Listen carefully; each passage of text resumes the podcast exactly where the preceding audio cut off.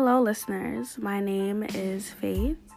This is a very new experience for me, and I thought that it would be amazing just to give you a little snippet of why I started this podcast. So, I have been going by the name of She Valid for quite some time on my social media, my Snapchat, um, for example, Instagram, Twitter, you name it.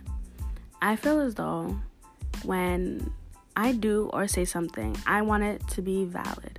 I want it to be true and honest. So why not share that with you guys, my listeners, and just help you guys experience or learn how to do that yourself in the real world.